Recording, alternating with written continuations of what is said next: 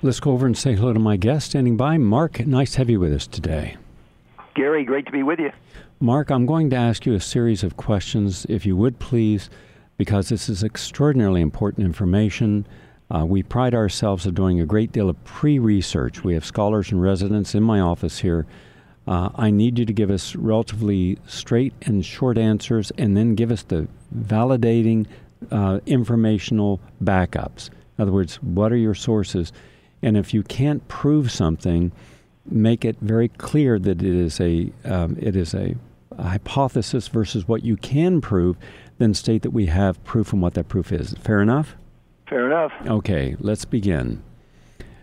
A lot of us have been concerned about the enormous amount of transactions, selective transactions that happen uh, when the uh, when the buildings fell, and what happened to the amount of money they made in, in the investment community. Tell us about that part of the story, how much was made, who these people were, and what validation do you have that this was anything other than just maybe the coincidence in the marketplace? Well, Gary, I don't think anybody knows how much money they made. I've heard estimates in the hundreds of billions, but uh, certainly there was insider trading going on before in the days before 9/11. Uh, and I cover this in one of the chapters in my no, no, hold on, please, please, please tell it. Don't tell me. Please don't tell me it's in a chapter of the book. Tell me what the information is. Well, there's too much of it. We're not going to have near enough time to cover then, it here. Then highlight can, it. Uh, we it, can we can we can try to start. Okay.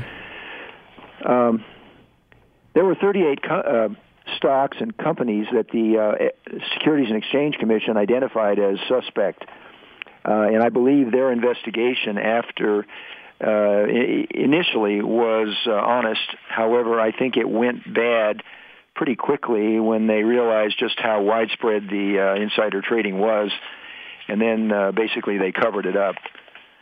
Um, we know that uh, there were numerous uh, stocks that were, you know, there were put options on, for example, American and United Airlines, uh, which, and their stock dropped by American went down 39 percent United 44% in a single day. Other stocks were were winners like Raytheon, some of the military uh, companies that companies that provide arms to the U.S. Department of Defense. Raytheon stock jumped by 37 percent, and correspondingly, there were uh, the call options for Raytheon just before 9/11 were uh, uh, they surged by 600 percent.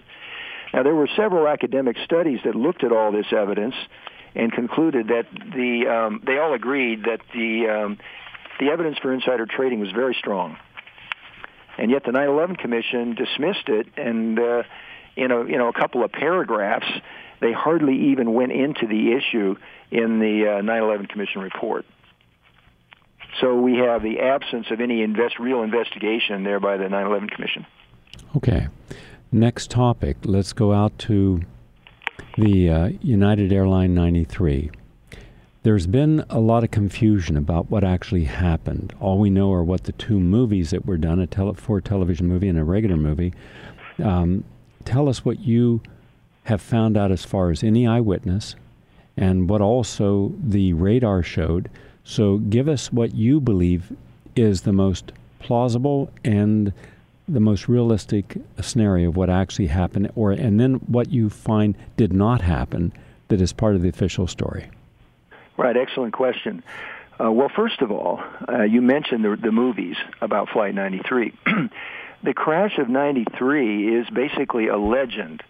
There is no hard evidence supporting the idea, uh, the official story, that the hijackers crashed the plane intentionally while the cockpit was being stormed by passengers. There's no hard evidence that that happened. That's just a legend. And what I believe is that the plane was taken down. I believe oh, in my book I propose an alternative crash scenario, uh, an alternative shoot down scenario. And when you look at the evidence, I think that's consistent. All of it is consistent with the use of a uh, directed energy weapon like a high-powered microwave. What proof do you What proof do you have that it the incidents did not occur as the commission stated. Deconstruct well, there's no their evidence case. in support of it. First of all, but but deconstruct it. What what proof do they have that it went down the way that we we were told? And well, what the, proof we do you have, have the radar data and the air traffic control tapes, uh, which I believe are valid and strong. Uh, and what do uh, they show? Hard evidence. What do they show, please? And they show uh, that the plane did go down at Shanksville. Okay, now there's been a lot of there've been a lot of reports on the internet, you know, to the contrary. But I, uh, even though I did not uh, serious, take seriously the flight data recorder information from Flight 93 because I think it's dubious, nonetheless, the uh, the uh, uh, the radar data and the air traffic controller tapes um, are mutually corroborative, and they tell us that the plane did go down at Shanksville. However, um, exactly why it went down uh, is, you know, is what I looked at uh, beyond that, and uh, I came up with a different explanation. I don't believe the official story about the uh, hijackers just nosing the plane down. Um, we had. I went. One of the reasons I went to Shanksville uh, was to investigate the stories of uh, anomalous power outages, local power outages in the area there around Shanksville. And I didn't take me long to confirm them. So that they really happened. There were power outages that the utility company could not explain, very local and um, there were also there's also an anomalous another anomalous uh, detail. We know that the uh, that the transponder for flight 93 strangely came back on just moments before the crash. That has never been explained. It certainly makes no sense from the standpoint of hijackers turning it back on, but it could be evidence of an electrical malfunction. We also have a, uh, uh, very uh, anomalous debris field uh, eight miles away from the crash site at New Baltimore. Now, this this really cannot be explained by the official crash scenario that the plane just went nose down. It's indicative uh, of a um, that the plane there was an explosion before the plane went down at some altitude that must have breached the fuselage. There were also reports at Indian Lake, three miles from the crash site, of mail falling you know, and debris coming down there as well. But a, cra- uh, a debris field eight miles from the crash site, I think that tells us that uh, there was an explosion and uh, something breached the fuselage. We also have a uh, cell phone call from Ed Felt, and I believe this call could be legitimate. Uh, he he claimed he was in the washroom and that uh, he was very frightened, and the uh, uh, he said that there had been an explosion. He saw white smoke, and the plane was going down, and then he was cut off. It was a very brief call, and I believe that in this case, because the plane may have been low, it's possible that that was a real call. And all of this evidence adds up to, uh, in my opinion, it it it suggests uh, that the uh, that a directed energy weapon is consistent with the, with all this evidence. Let me put it that way. We also have a witness on the ground who um, who was near the crash site and saw a what appears to have been, by her description, a drone uh, within a half mile of the crash site, and this was before the crash. And this this uh, unmanned aerial vehicle um, was really really low, right over her car, uh, maybe 50 feet off the ground. Now that's really significant because the commuter jet that was uh, the uh, 9/11 Commission, the, the official story is that the that the witnesses there in Shanksville saw a commuter jet, but that commuter jet uh, did not arrive until eight minutes after the crash, and we know from the radar data, and it never flew under 6,000 feet because it was always on radar. And in the in the vicinity of Shanksville, the radar NORAD radar towers could not see under 6,000 feet because of the distance from the towers and because of the mountains. So we you see we have we have some real anomalous uh, data surrounding this crash, and uh, it's never been explained. The 9/11 Commission didn't go there. Uh, the FBI did not uh, in, did not interview the witnesses. Uh, so, you know, we have to we just have to do the best we can and try to piece it together. So, if I understand what you're saying, and what evidence you've been able to collect, there was an eyewitness that there was a drone about 50 feet over plane, her car that power outages that could not be explained by the utility company locally happened, which showed that there was some surge in power. Uh, That's right. Now, with a with a microwave uh, device, you would uh, it's not like a laser beam, so it, there's a quite a spread to it. So you would expect collateral effects like power outages. Okay, that you had, if we were to believe the official uh, report, it went straight down. Therefore, all the debris would have been in a relatively small area with a straight impact. How far can a piece of debris fall once it hits the ground? But you're saying that there was substantial debris eight miles away in a separate field, which That's could, right. could not have happened. That, that's not physically that's not physically possible. That goes against laws of physics. If if it were just a straight into the ground situation, you can't have a piece of debris, lots of debris, fly eight miles. So That's you're right. suggesting that some explosion occurred from well it, from either something in the plane or something that hit the plane. That we don't know. That there was a call that said from someone on the plane itself in the bathroom that we have that there was uh, smoke, and hence that's the only firsthand evidence we have. So therefore, the official version of what happened there needs to be challenged because, like so much of the official version, it simply does not add up with the actual facts. Is that a summary of what you've said? That's a pretty good summary. Let me just add one other point. Um, these directed energy weapons, high-powered microwaves, are are um are lethal against um, commercial airliners. These planes have no defenses. They, uh, these kinds of weapons could cause sparking, fires, and explosions. And we know that the U.S. military had, you know, this technology did exist also. All right. Now here is a here is a hypothesis question. Since we have no proof of it, only you're you're giving us your opinion. Why would they take down a plane in Pennsylvania uh, when, if the object of the exercise was to run a plane either into the White House or the Capitol, uh, they didn't just allow it to continue on? That That's a good, another good question. Um, yeah, I believe that, and this is why I believe that Flight 93 is so intriguing. I believe it's the most interesting of the four flights because this is the one that went astray. For some reason, something went wrong with the plan. And uh, we had a case here where the hijackers were actually flying the plane. And see, my I believe that the other planes were were uh, remotely accessed and controlled that morning. And uh, this one, something went wrong, and the we had the hijackers kind of flying all over the countryside. Uh, and uh, the plane, the, there was a real chance uh, that the passengers might survive. Um, uh, but part of the story, the official story, could be correct that the uh, passengers were preparing to storm the cockpit. That might be true, and there was a maybe a slim chance, but there was a chance that they would survive. Uh, and the uh, perpetrators could not allow that to happen. This plane had to be taken down so that no one would survive. And so I believe that they resorted to a backup contingency plan, and I believe that in the process they took great risks to themselves and exposed themselves. And that's why I believe Flight 93 is so important because if we can follow up with some continuing research, we might be able to expose this contingency plan.